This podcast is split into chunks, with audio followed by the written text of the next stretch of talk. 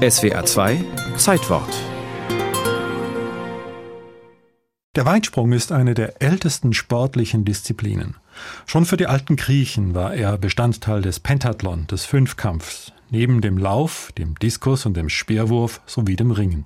Keine Frage also, dass der Weitsprung von Anfang an im Programm der neuzeitlichen Olympischen Spiele enthalten ist, seit 1896. Der Goldmedaillengewinner damals schaffte gerade 6,35 Meter. Aber nur fünf Jahre später erreichte ein Brite 7,61 Meter. Der erste offizielle Weltrekord. Seit Jesse Owens 1935 8 Meter und 17 Zentimeter weit sprang, gilt die 8-Meter-Marke bei den Männern als internationale Richtgröße. Die aktuelle Bestweite bei den Frauen beträgt 7,52 Meter.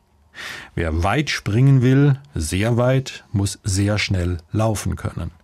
Da gibt es einen direkten Zusammenhang. Doch es kommt viel mehr dazu. Weitsprung ist komplexer, als man denkt.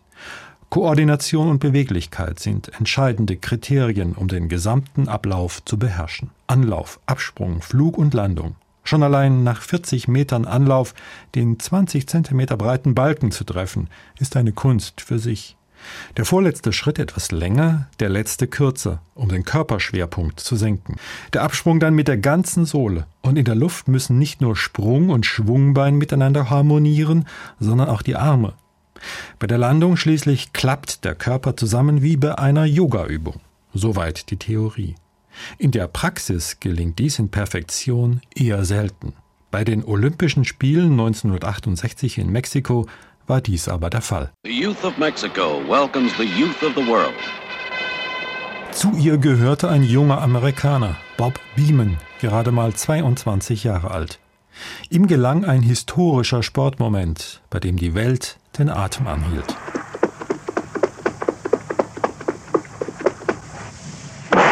Es war sein erster Versuch im Finalwettkampf. Jahre später sagte er,